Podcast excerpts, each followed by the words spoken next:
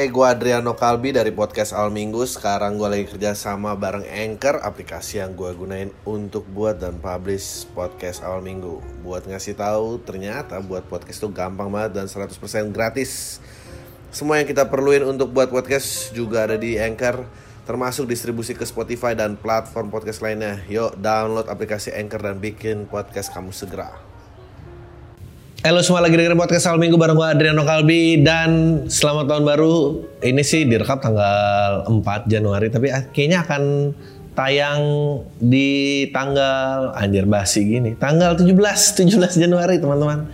Uh, hari ini kondisinya tanggal 2 Januari keluar uh, ketetapan karantina dari luar negeri 10 sampai 14 hari. Tapi Luhut langsung bilang nggak tujuh hari aja. Semua orang langsung tunduk iya tujuh hari aja Pak. Luar biasa ini Pak Luhut. Uh, ya udah tinggal dikit lagi men. Udah tinggal dikit lagi. Uh, gue lihat data yang di Google aja ya chart tuh. 7 day average kayaknya cuma 214 orang. Pokoknya cuma segitulah jadi kalau yang baru kena corona ya lu ke mana aja. Kemarin ada orang lucu banget tuh stand up luar, gue lupa siapanya. Mark Norman kalau nggak salah dia bilang. Uh, ya keren sih lo nggak pernah kena corona tapi kalau nggak pernah corona ya tapi mungkin juga lo karena nggak punya temen ya karena lo jarang nongkrong jarang keluar uh, gue juga nggak kena sih tapi gak gue tuh hoki karena gue pakai vaksin yang paling ampuh AstraZeneca. Itu uh, vaksin yang punya batch yang sama dengan pelaporan kematian pertama ya ampun. Gue kira adalah salah satu orangnya tapi ternyata enggak. Padahal gue demam dua hari apa tiga hari gitu. Um, ya itulah. Sekarang tuh kayak udah hampir orang-orang tuh optimis memasuki 2022 merasa kayak ya mereka ngerasa 2020 sama 2021 tuh tahun yang jadi satu gitu. Sementara 22 2022 harapan yang cerah. Um, banyak banyak hal-hal yang semakin gua nggak mengerti. Uh, gua nggak mengerti siapa sih itu kasus apa sih yang pacaran, mabok, terus dia tabrakan, uh, terus perempuannya akhirnya uh, cacat, lalu nggak lama meninggal um, heboh banget gitu. Gue baru sekali ngeliat pacaran sampai kasusnya gini. Terus kayak banyak selebgram selebgram yang membuka. Wah. Membuka karena udah dititipi wasiat. Kalau emang meninggal harus buka interview ini buka interview. Dan anaknya akhirnya di sidang sekarang. Gokil. Menurut gue sih dia harus disidang karena emang ya drunk and driving sih is a crime ya. Maksudnya kalau di luar sih itu istilahnya uh, second degree murder pembunuhan tidak berencana itu jatuhnya. Uh, ya kita lihat aja. Tapi yang serem tuh yang serem bukan itu ya serem tuh adalah tadinya tidak jadi kasus tapi karena rame terus jadi kasus gitu. Itu, itu mengerikan. Menurut gue bukannya mestinya keadilan itu tidak demokratis ya. Maksudnya dia tidak peduli gitu mau disorot apa tidak disorot keadilan ya tetap keadilan gitu. Ke, keadilan itu kan sebetulnya counterbalance-nya eh, demokrasi. Karena demokrasi dengan malingin gebuk ayam tuh kan malingin gebukin maling ayam tuh kan ag agak dekat gitu. Kalau rame mau gebukin ayam tapi kan keadilan harus ditegakkan gitu. Ini udah prosesnya kebalik-balik uh, ya gue berusaha mengikuti itu. Uh, terus ada lagi yang pacaran waktu itu selingkuh awalnya udah sebel-sebelan sindir-sindiran lewat konten. Terus katanya di klub kena pukul apa ini, ini lalu diselesaikan di ring UFC saudara-saudara. Uh, dengan tiket 500 ribu tapi pertarungan tidak sampai satu menit. Gue kayak ada lagi gue sebetulnya sama aja sih. Dulu juga orang pukul-pukulan rebutan cewek tapi nggak ada tiketing aja. Um, tidak jadi tidak bisa jadi konten. Nggak um, tahu sekarang tuh orang meninggal. Orang meninggal orang rebutan pacaran apa semua jadi konten. Mungkin yang original tuh dulu pertama galang rambu anarki ya. Maksudnya zaman gue pertama kalinya the shock of enggak sih mungkin Nika Ardila orang anjing referensinya tua-tua ini Nika Ardila waktu itu tabrakan nggak usah mabuk kan and then nggak lama eh, Sukma Ayu, ya Allah Sukma Ayu. Pasti langsung nyari bokepnya Sukma Ayu. Mungkin udah gak ada yang tahu kali Sukma Ayu itu dulu ada bokepnya. Um, bokep-bokep orang mati ini dia omongin. Terus eh, apa ya? Ini now eh, eh enggak mungkin apa galang rambu anarki duluan ya sebelum sini. Gue lupa lah urutannya. Eh, eh, Iya kalau dipikir-pikir looking back now gitu gue gue dulu ngeliat berita itu tiga berita itu kayak wah gila geger banget gitu tapi media nggak sekompleks sekarang dan gue ngeliatnya kayak wow we were just kids ya back then gitu we were nggak nggak ngerti apa-apa gitu dan ternyata gue lupa tuh quote-nya siapa dia bilang fame itu begitu menarik sampai semua orang tuh ingin mengikutinya bahkan jika itu menuntunnya ke kematian gitu. Wow. Emang ya emang begitulah adanya gitu semua. Eh, I, I, I don't know. Uh, gue nggak berusaha ngedis, nggak berusaha apa, tapi kayak oh ya begini loh. Dan gue berusaha keep apa berita-beritanya makin absurd ya Oke, okay. Eh, congratulations juga buat tim sepak bola kita uh, yang sudah berjuang hingga ke final AFF Piala Suzuki. Um, gugur di final. Gue baru tahu ternyata uh, pertandingan finalnya home and away ya. Tapi karena di home, eh pertama tuh apa ya? Pokoknya 4-2 kan? Eh 6-2? 4-2? 4-0, 4-0, 4-0. 4-0 Abis itu 4-2, begitu 4-0 sih emang udah berat sih. Menanginnya pakai agregat gol. Berarti kalau 4-0 dia mau menang dia harus ngegolin 5 tanpa kebobolan. Akhirnya yang kedua jadi uh, 4-2 apa 6-2? Oh, dua sama deh, dua sama ya Allah. Dua sama. Itu nol. Eh, gue sih ngeliat waktu itu kayak Enggak, gue sih udah yakin sampai final tuh gue yakin. Mes- Meskipun kayak pas lawan Singapura kayak masa kita kalah sih lawan Singapura. Gue tuh lihat kayak negara Singapura aja Singapura tuh negara berapa orang dia bisa sampai semifinal tuh buat gue kita mesti lebih jago Eh, dan pelatih bagus banget. eh ya sayang aja ya semoga ini dua tahun sekali. Berarti 2000 dua berapa tuh? Dia 2021 2023 tahun depan ada lagi. Semoga pelatihnya masih di push. Eh, I don't know. Gue rasa pertan olahraga tuh emang yang what unite us sih. Sayang sayang kita belum sampai di puncak keemasan olahraga itu sendiri sebelum semua dihancurkan oleh sosial media yo. Karena siapa yang mau investasi bikin stadion atau investasi terhadap tim instead of investasi ke talent management bikin selebgram gitu? Karena yang satu kan butuh skill dan pelatihan yang panjang gitu. Dan belum tentu sedangkan medianya udah terobrak abrik Eh, aduh gue gue gue tuh memang basicnya media. Jadi kalau ngeliat gini tuh kayak dulu tuh make sense kalau kita ngeliat US gitu eh, misalnya basket gitu. Di tahun 70-an dia mulai naik 80-an ada fenomena Bird lawan Magic. Media tuh besar banget ngeliput rivalry antara eh, negara bagian tepi barat, negara bagian tepi timur gitu, Boston lawan LA perfect gitu, orang putih lawan hitam, the drama is there gitu. Seperti yang lu melihat drama Gaga Muhammad tapi dalam skala yang lebih masif gitu. Dan sekarang udah di pick apart, pick apart, bola tetap harus jalan, tapi selebgram juga harus jalan. Ya, atensi publik tuh udah sayang, tapi gue masih percaya hal-hal seperti Tuhan gue tuh Tuhan gue tuh cuma musisi dan uh, olahraga karena karena itu yang mempersatukan kita. Uh, belum ada karena kita belum pernah dipersatukan oleh selebgram kan maksudnya ya mungkin mungkin netizen cukup bersatu di kasus Gaga Muhammad ini atau di film layang series layangan putus yang semua orang kayak wih heboh sekali. Uh, tapi ya kita belum lihat gitu, kita belum lihat. Mungkin suatu saat ada kali kalau di mana dia harus memperjuangkan sesuatu tapi gue nggak mau ikut karena kalau di promotori selebgram buat apa?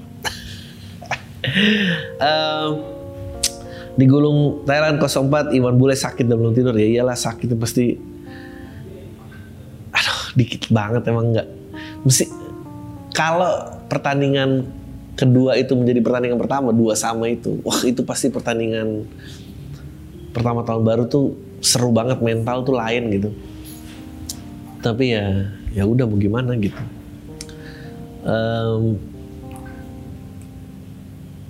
Nggak um, ada gue sih berharap lagi ya kayak ada film-film tentang olahraga. Gue so suka film-film tentang olahraga. Kalau luar tuh ya kalau yang fiksi gue suka Coach Carter tuh gue suka basket. Uh, Any Given Sunday dulu juga seru. Ada lagi? Apa lagi ya uh, Blind Side tuh American Football seru. Uh, Indonesia sih cahaya dari timur ya. Uh, ada drama gitu, kerusuhan agama, tapi timnya harus bersatu gitu kayak.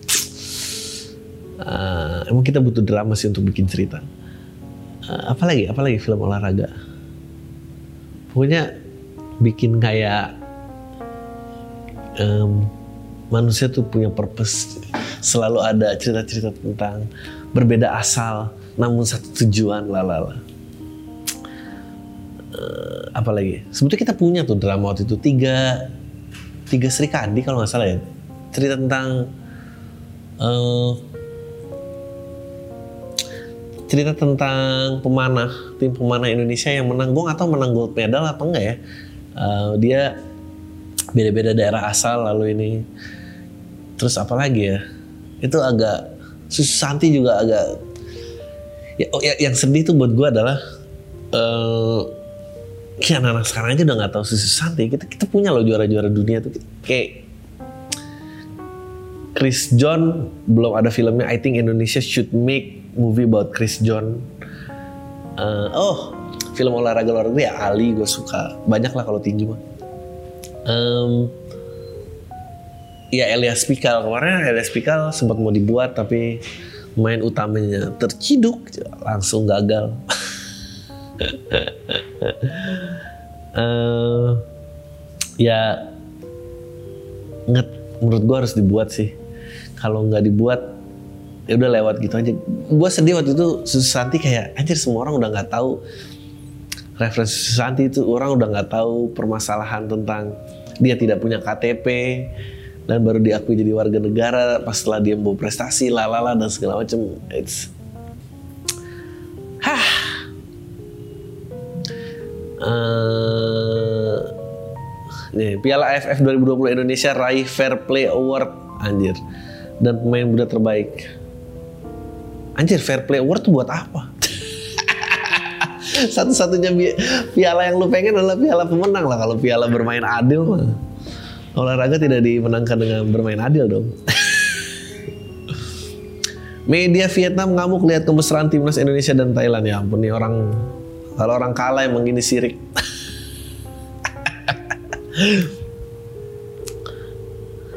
ya iyalah dia kalah kalahnya jauh banget. Asnawi curhat pernah tak sengaja makan babi di Korea. Kenapa? How is this a news? Kenapa ini berita gitu? Kenapa ya di Korea ya gimana lah.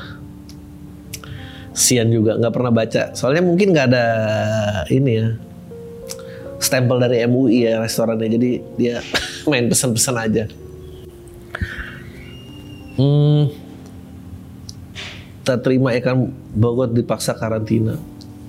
Iya ini susah sih terpapar virus karantina lah mau diapain lagi Nih, makanya lu, gue percaya emang olahraga yang menyatakan ini. Ada presenter Ardes Gunawan remehkan timnas Indonesia netizen ramah-ramah menghujat gila.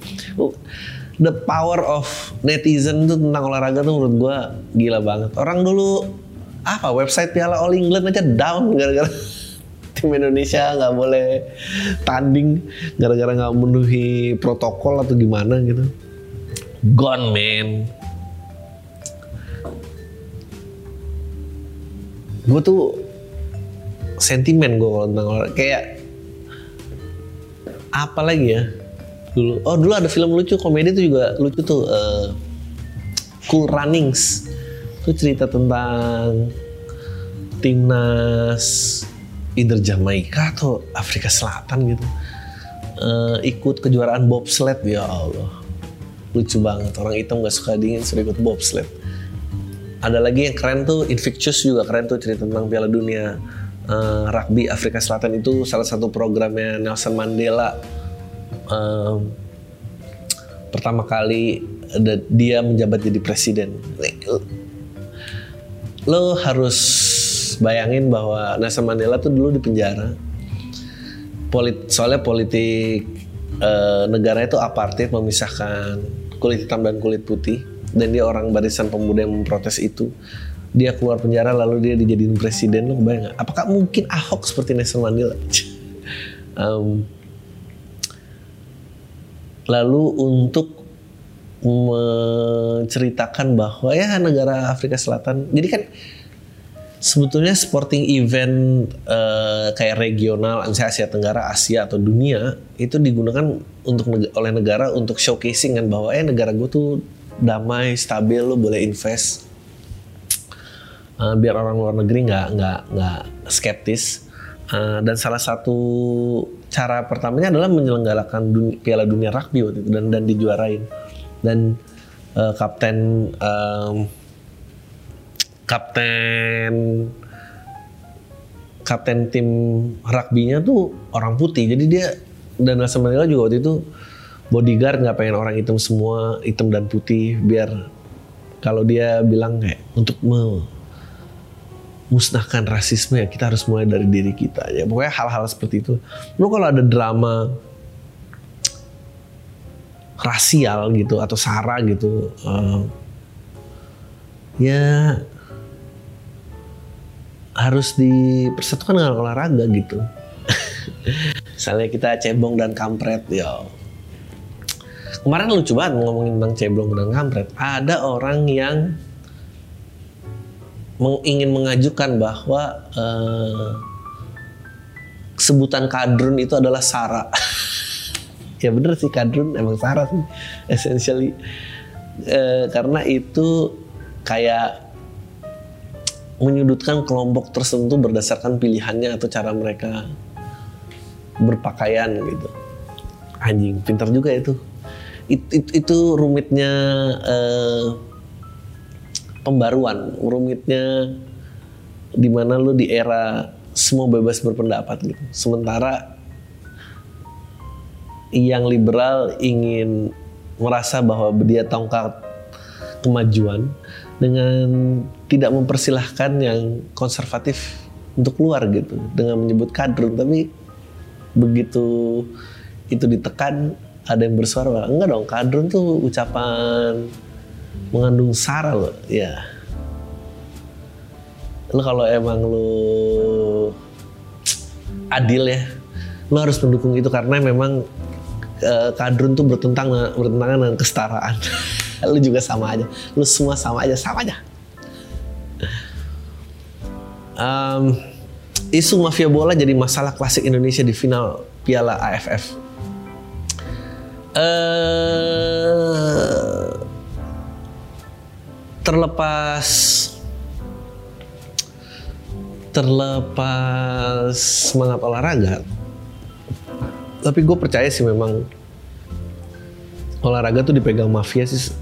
Susah berkelit untuk keluar dari situ gitu. Um, gue ngerasa waktu NBA pas kapan ya? Itu menurut gue ada kok beberapa yang menurut gue di rig kayak oh, ini sih nggak mungkin nih kalau nggak di rig sih nggak mungkin juara gitu. Um, dan ya kita juga sama gitu. Kurang enak apa coba? Bola tuh kan sebetulnya kalau melihat dari kacamata konten gitu bola itu kan konten TV series yang tidak ada tamatnya gitu. Jadi dia akan selalu ada drama baru dan drama baru gitu dan bagaimana caranya eh, drama-drama ini terus menghasilkan uang ya skor yang dikendalikan lah jawaban apa lagi gitu kan tidak mungkin. Em, tapi gini di sisi lain kalau lu bilang nggak ada mafianya tapi Indonesia nggak mungkin juara juga tapi kalau misalnya ada mafianya enggak emang kayak Thailand sih masih jauh lebih jago emang daripada kita. Jangan kan orang ya gajahnya main bola aja lebih jago Ya. kronologi benturan yang disebabkan oleh yang sebabkan kiper Liga 3 Taufik Ramsyah meninggal dunia. Lo itu berita-berita kayak gini tuh yang bikin gua kadang-kadang tuh kan sering tuh berseliweran di TikTok. TikTok sekarang adalah sumber informasi. Mantan main sepak bola nasional gitu sekarang jadi tukang mie lah. Apa ampun gue udah paling sedih tuh yang kayak gitu gue juga nggak tahu sih. Gini kalau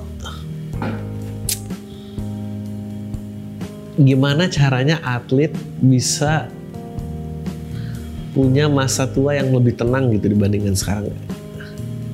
Sulit umurnya mempendek banget tuh dan nggak ada kita tuh komersialisasi kontennya nggak nggak nggak nggak berakar pada olahraga sih beda banget sama eh gue rasa negara-negara Eropa atau negara Amerika semua akarnya olahraga ya nggak ada yang mencintai olahraga lebih daripada em, jadi kayak pemain-pemain cadangannya pun tetap dapat endorsan gitu nggak nggak mungkin nggak dapat endorsan.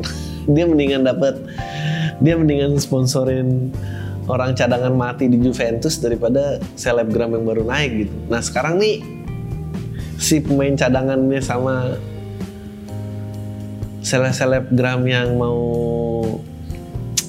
ngiklanin kosmetik 10.000 ribu itu kan pasti mending ke selebgram dong tidak mungkin dong ke pemain cadangan gitu. padahal mestinya dipersatukannya tim olahraga lah tidak mungkin itu beneran butuh skill yo. Tapi sih gue dihujat eh ngedit video tiktok juga butuh skill. Sedih banget. Em, ya. Udah nggak ada lagi. Gue lo kalau pengen bentuk generasi di masa depannya mentalnya seperti apa lo kendalin medianya. Kayak dulu waktu dunia lagi getol-getolnya tentang eksplorasi bulan itu ada ledakan dari anak SD SMP itu semua pengen jadi ilmuwan. Karena karena itu yang ditonjolkan di media gitu dan semua orang mengarah kepada ke sana. Dan di situlah duit berputar gitu. Nah habis itu mulai eh, ya atlet olahraga dan em, bintang film habis itu makin turun lagi makin turun lagi dan kita tuh kayak nggak pernah ada momen di mana 10 tahun khusus itu doang 10 tahun dan itu kayak semua campur jadi satu. Ya ya udah sekarang orang gua rasa lebih terobsesi um, jadi seleb sosmed gitu dibanding atlet.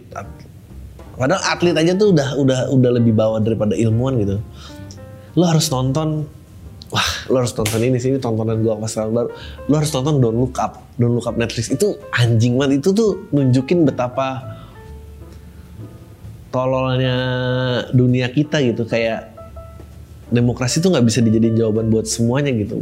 Ada jawaban-jawaban yang memang orang-orang di ilmu pastilah yang yang bisa menentukan kemutlakan itu dibanding orang umum. Itu ilmuwan bilang ada meteor mau ke bumi waktu enam bulan itu nggak ada yang percaya semua bolak-balik anjing. Akhirnya eh, oke pemerintah beli tapi dia jadi ilmuwan boneka pemerintah. Sampai akhirnya dia nggak betah akhirnya dia pecah.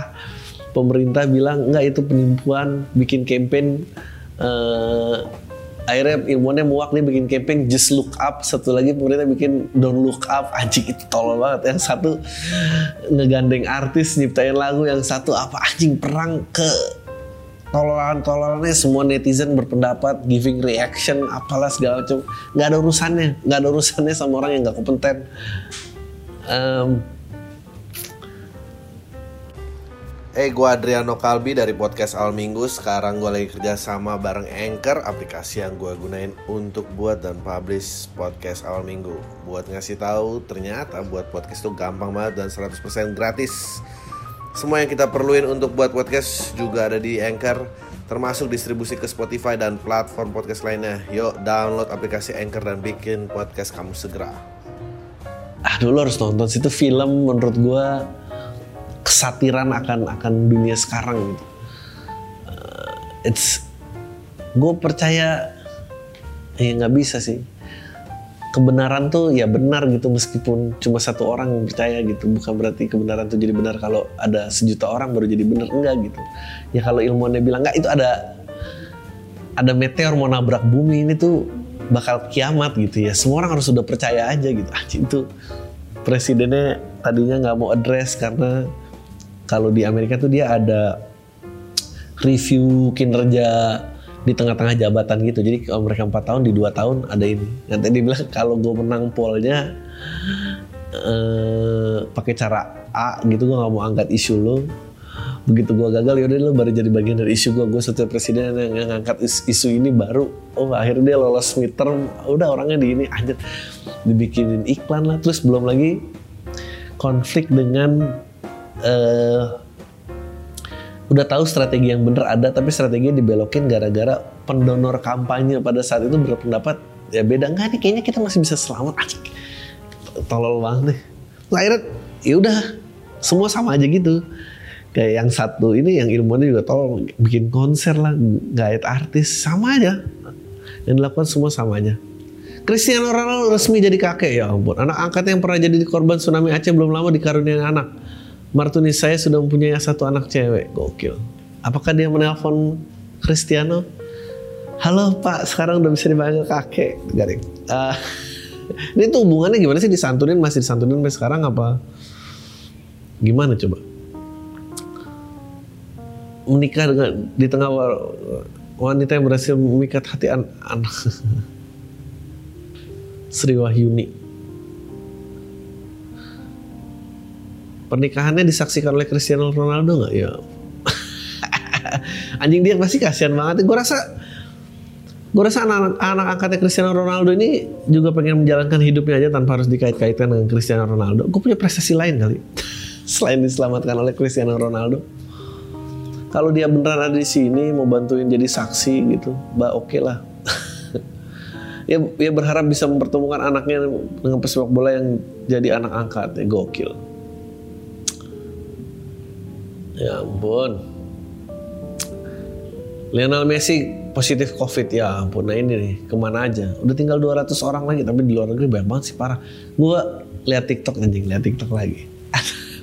Ada rave party pas tahun baru di Australia nggak pakai masker semua deket-deketan keluar dari klub semuanya sakit anjing. Jangan ya. Tetap waspada teman-teman.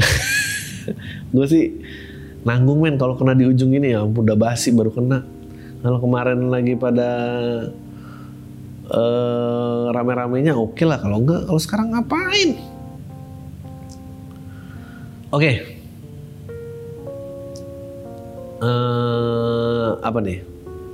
Wah oke. Bokap gua gay kita kita ngomongin email aja. Bokap gua gay oke bagus. Paling nggak dia masih ketemu dirinya siapa ya aslinya?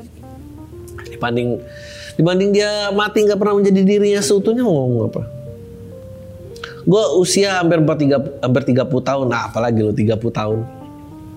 Karena eh lu udah nggak butuh bokap lu banget lah kalau udah 30 tahun mah. Biarin aja bokap lu menjalani hidup yang ingin dia inginkan ham, usia hampir 30 tahun terakhir pacaran waktu SMA karena insecure gua gay. Ya Allah, apakah gua gay? Soalnya gue baru tahu kalau bokap gue ternyata gay. Meskipun udah punya dua anak, tapi katanya bokap gue terakhir berhubungan suami istri di tahun 2013.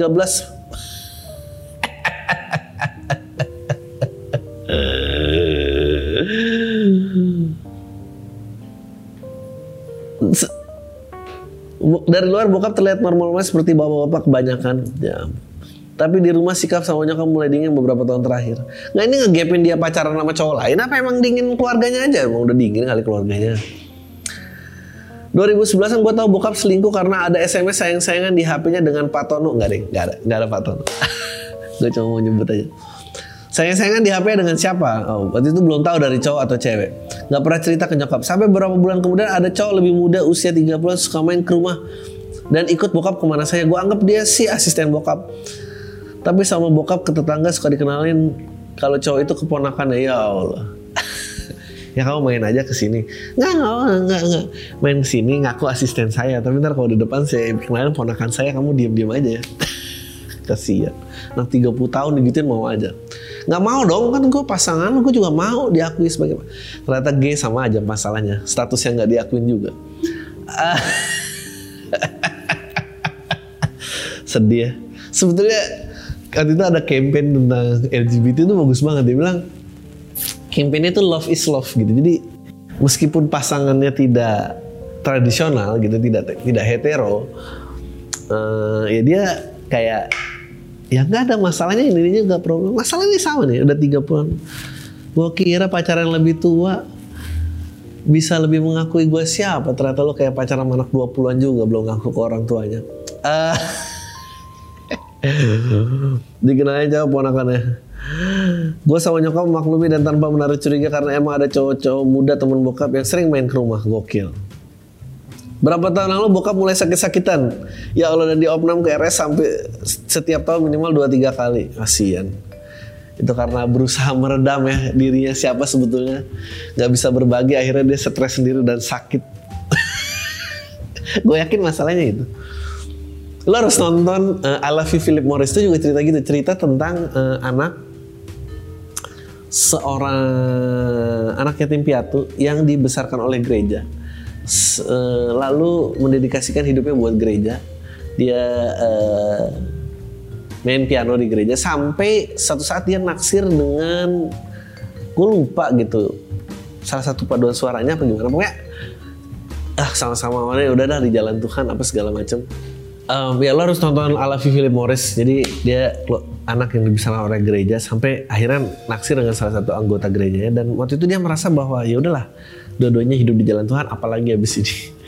Dia keluarga punya dua anak tapi dia sadar dia tuh gay gitu. Em, mulai punya selingkuhan sampai akhirnya pulang dari rumah selingkuhannya ketabrak. Terus itu dia bilang Tuhan pokoknya kalau gue masih di kesempatan hidup gue janji gue nggak akan bohong lagi gitu. Ternyata dia hidup ya udah dia harus mengakhiri eh, rumah tangganya dia dan mulai dengan orang ini gitu. Eh, menurut gue ceritanya lucu banget. Tapi ini ceritanya sedih ternyata Eh, karena RM 2-3 tahun kami menganggap wajar karena bokap emang punya riwayat diabetes dan sering drop. Sampai akhirnya tahun 2017 kami sekeluarga diberitahu kalau bokap kena HIV. Aduh. Tapi bokap nggak bilang apa penyebabnya. Dia bilang zaman dulu belum kuliah emang suka jajan. Tapi kita nggak percaya kalau udah kena HIV sejak 30 tahun yang lalu. Kami sekeluarga juga kena padahal nyatanya kami sekeluarga tes HIV hasilnya negatif. Kayak mulai menormalisasi tanpa curiga kalau bokap gay. Kayak masih tinggal di rumah seperti biasa ya ampun kasihan. Hingga kemarin gelombang keempat COVID akhirnya bokap meninggal karena COVID. Ya ampun. Kami sih bersyukur itu karena COVID dan harus dimakamkan dengan protokol kesehatan. Soalnya kalau kita kalau bukan COVID kami sekeluarga pasti bingung cari alasan ke orang-orang kenapa bokap dimakamkan dengan peti. Ya ampun protokol kesehatan HIV. Oh HIV ada protokolnya juga pemakaman ya. Eh, ketawa lagi sih. Dan dua bulan setelah meninggal keponakan bokap gua tadi meninggal opnam dengan penyakit nggak jelas satu bulan di RS. Kami sekeluarga jadi makin curiga jangan keponakan bokap juga kena ya ampun. Eh, karena berapa yang semakin kurus dan pertanyaan fisik semakin udah bang kita cuma mau curhat by the way gue sih so far masih suka ngeliat cewek dibanding cowok semoga gue nggak gay wah gue rasa sih lu nggak nggak gay maksudnya eh well, I don't know. I I think yang perlu diedukasikan lebih banyak adalah eh, berhubungan dengan cara yang sehat ya. Tapi em, ya bagus kalau lu bisa melapangkan dada seperti ini ya paling nggak. Ya dari sekarang daripada dia mati nggak pernah merasakan cinta yang sesungguhnya mending mana? Mending mending gitu ya. Mungkin dia juga tenang kali akhirnya. Meskipun gue gak tahu gue nggak berusaha membenarkan apa pun gitu. Uh, ya mau gimana? Ketemu kolam tai di Twitter. Kalau bang gue cewek. Nggak mau nyebutin nama tapi tapi eh nggak dan nggak mau nyebutin nama gue tapi lo boleh sebutin nama temen gue ini oke okay. oh nggak usah lah dia kolam tai yang katanya susah nyari temen di RL di RL apa sih Hah? Oh real life, oh alah, ada ya. Kata Apis orang yang di sekitarnya pada nggak nyambung diajak ngobrol, lah. Ini tipikal-tipikal kolam tai nih, so berasa keren sendiri. Apis yang di sekitarnya agak nggak nyambung kalau diajak ngobrol. Apis ini emang anaknya, ya Allah gue sebut juga tuh namanya Apis ya udah deh. anaknya rada ngehe bang. Pas dia kenal nama gue tanya cewek apa cowok dia belas cewek kak. Nah gue kira cewek dong. Nah, pas gue nanya obat bintitan mata kadang dia pikir dia cewek. Ternyata dia cowok. Dia juga kadang aneh tiba-tiba nanya punya smart TV di apartemen apa enggak. Ya ampun gue juga mikir sih. Mbak-mbak gue gue juga sempat mikir mbak mbak-mbak cekin patungan ya Allah dia juga sempat mikir gue adalah mbak mbak mbak cekin patungan oke okay. dan cara ngomongnya udah mirip lu banget ya Allah. intinya lu berpengaruh ke mas-mas tangsel ya Allah bersama nama api. So buat lu pis, Bang Adri itu bukan nabi ya Allah. Nggak semua lu tahu Mending lu dengerin podcast lain, betul betul. Hanan Ataki biar dapet temen di real life ya, mau bercanda. Uh, lu tetap ngeselin kayak lu biasa aja. Jujur senang ketemu Apis. Mudah-mudahan kolam tai lain karena susah banget. By the way sekarang aktif lu respon cewek. Ah kolam tai lu termasuk lu Pis termasuk lu juga. Uh,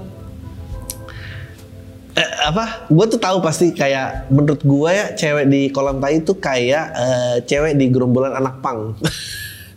Sebetulnya mungkin biasa aja tapi karena di gerombolan laki semua jadi ada cewek satu tuh kayaknya gimana gitu tapi gue yakin uh, orangnya asik-asik tapi uh, tahu ya kalau cowok-cowok ngumpul gitu kan kayak suka desperate desperate gitu jadi pasti bikin males um, Iya, jangan jangan jangan kelihatan kayak gitu. Uh, berikan berikan gue bukan yang mau so feminis dan woke banget tapi uh, berikan ruang dan waktu yang nyaman lah gitu. Hormati personal space seorang uh, agak agak repot. Gue ingat waktu itu gue pernah nonton uh, konser wrestling. Gue lupa konser wrestling berapa tapi tempatnya waktu itu adalah di Hard Rock zaman dia masih di FX masih nyambung sama GI itu. Nah eh, gue inget banget waktu itu ada cewek ke atas meja joget seksi banget.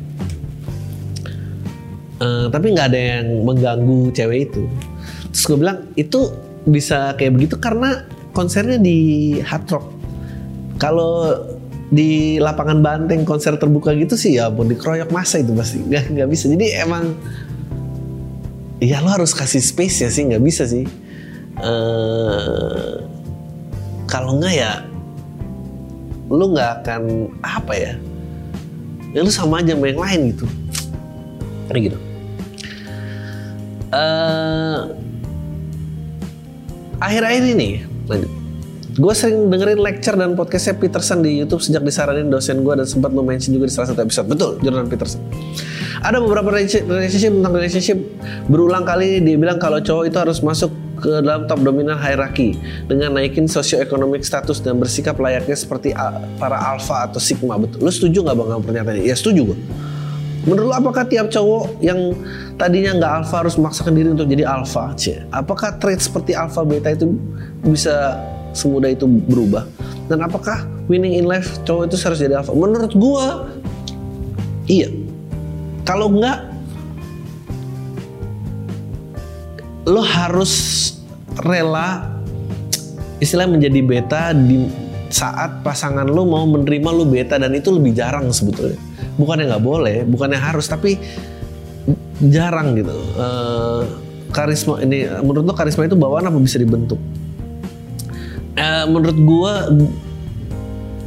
gue sih nggak ngerasa. Gue merasa gue hari ini itu dibentuk oleh eh, prestasi yang gue capai saat gue kelar kuliah. Uh, gue bukan orang yang pokoknya gue bukan hari ini lah. Pokoknya Ad, Adri hari ini tuh mungkin 10 tahun lah.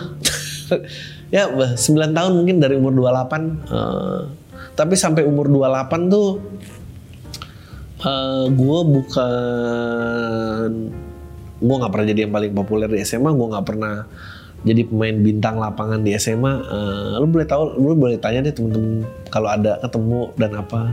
Uh, gue pemain cadangan saat basket tim basket gue uh, pokoknya gue gue jauh lah intinya. Dan perubahan itu keluar saat uh, meraih prestasi-prestasi dalam hidup lalu mempengaruhi uh, psikis gue.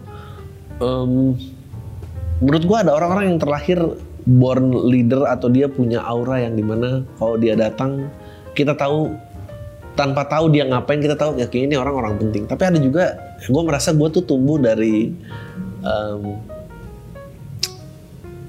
prestasi-prestasi gue gitu. Uh, nah, kalau lu tanya harus nggak orang jadi alpha? Ya, sebetulnya sih tidak harus. Tapinya adalah mungkin misalnya dari 10 rumah tangga mungkin gue cuma lihat satu atau dua yang uh, lelakinya di rumah perempuannya yang bekerja. Uh, dan itu bekerja dengan baik ya. Tapi kayak satu banding 10 gitu atau dua banding 10 uh, ya satu banding 10 atau ya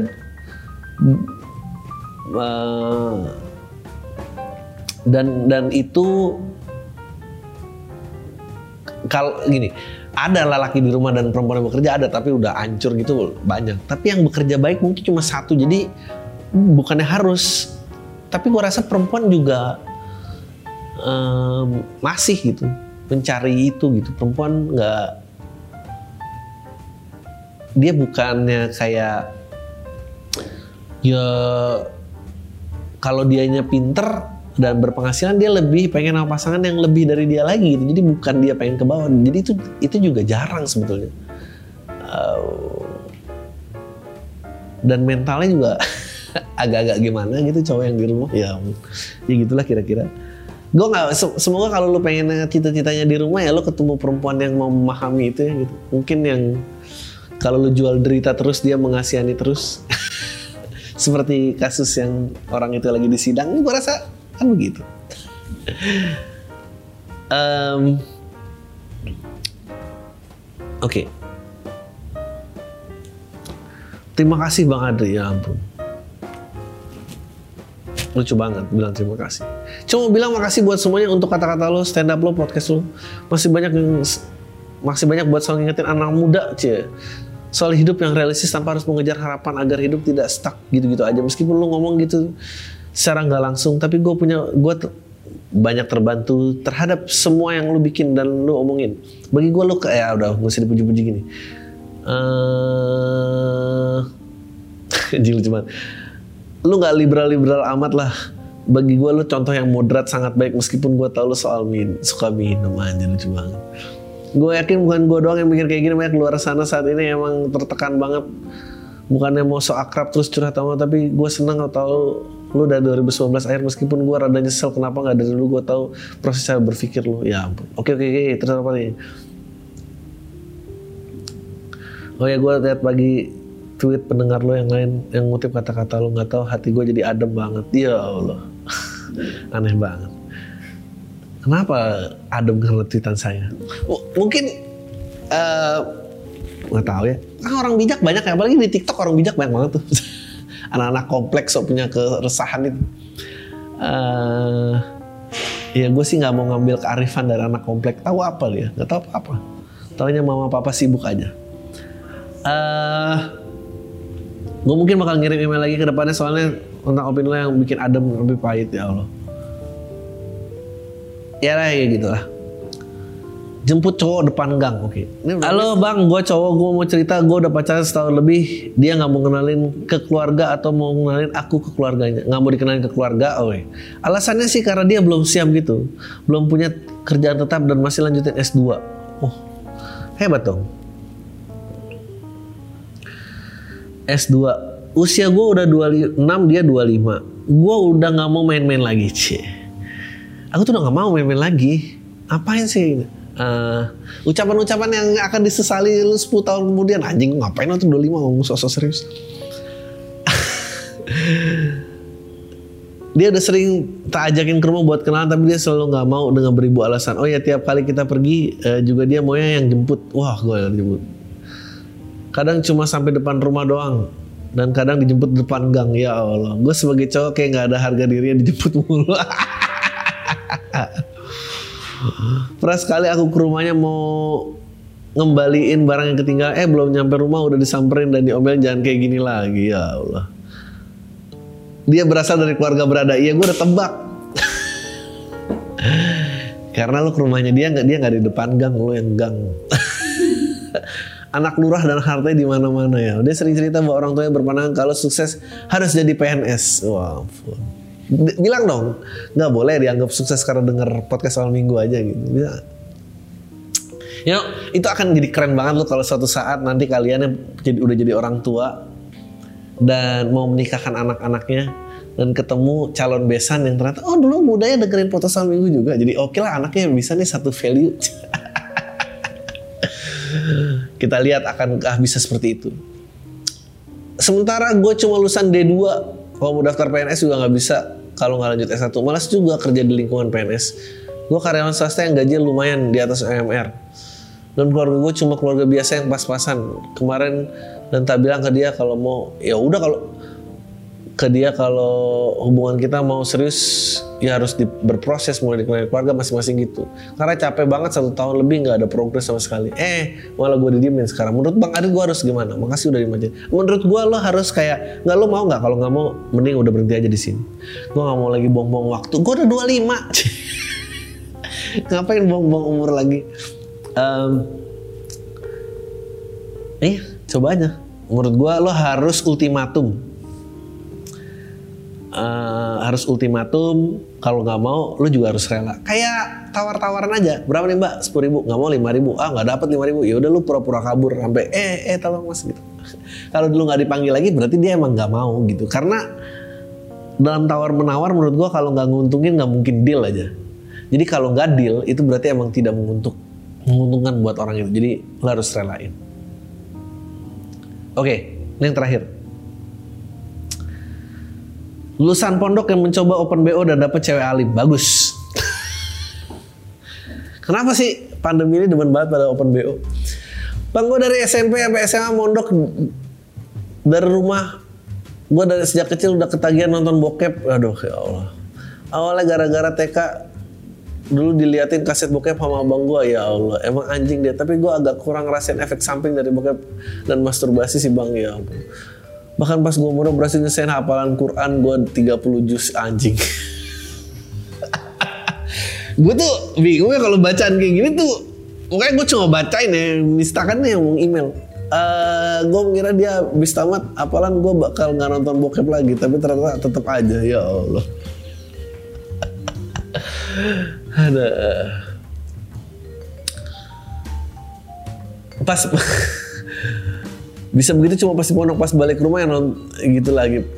Uh, terus pas keluar pondok gue diajakin teman-teman gue ke warung malam gitu. Katanya ada bo murah ya udah gue iyain aja ya Allah. Pas itu posisi gue habis patah hati ditinggalin cewek jadilah gue nge bo bang. Terus habis itu kadang pengen lagi kadang nyesel. Setelah berbulan-bulan akhirnya gue pas ke rumah dia nge bo lagi ya Allah mumpung ada rumahnya soalnya. Terus pas gue pulang gue deket sama cewek yang alim banget bang. Oh beda dong. Gue kira pesenan BO lo dapet cewek alim gila. Uh, alim banget sama-sama dari pondok. Lu lu bikin headline kayak koran-koran lampu merah lampu hijau gitu bikin salah pengertian. Sama-sama dari pondok. Dia nggak pernah aneh-aneh bang. Bahkan pacaran nggak pernah. Nah sampai akhirnya gue dapet nih cewek alim ini bang. Pacaran nggak mau sih. Tapi bisa diatur buat jalur tobat gue anjing. Biar gue bisa lebih baik biar gue lebih bisa lebih alim. Dia juga udah suka sama gue tinggal nunggu aja buat serius saya. Menurut lu gue harus gimana biar bang biar hubungan sama cewek alim ini bertahan sampai besok nikah? Ya minimal ada beberapa tahun lah gue dan masa lalu gue yang pernah masa lalu gue yang pernah ngewe. Itu perlu nggak gue omongin ke dia ya Allah? Kalau nggak usah kayaknya nggak usah deh bang ya. Kata lo nemu duit lecek nggak lecek tuh ambil yang penting nilainya. Anjing itu kan buat orang lain bukan buat diri lo anjing gue udah beli spesial lo dua-duanya nunggu spesial yang ketiga kapan deh bang nggak sabar pengen ah kalau lu pengen sampai bertahan pernikahan menurut gue ya nikahin aja secepatnya karena menurut gue apa pun yang lo rahasiakan itu akan terbongkar semakin lama lo jalanin relationship ini. Jadi uh, ya udah gitu aja sih. Uh, gue sih percaya orang bisa berubah tapi gue tidak percaya orang yang uh, ber berubah tuh pakai proyeksi gitu berubah tuh ya udah ambil dan you don't look back and you don't talk about it. Lo dan lo jalan aja gitu. Uh, buat mbak yang alim ya sabar-sabar aja. Gue nggak tahu lo harus ngeliat kecurangan dia apa enggak. Gue rasa sih ya nggak tau lah. Mungkin dia ada niatan mau berubah ya mungkin itu dulu kali yang disanggup disambut. Gue gue gue nggak paham juga. Uh, udah udah aja Taylor semua. Deh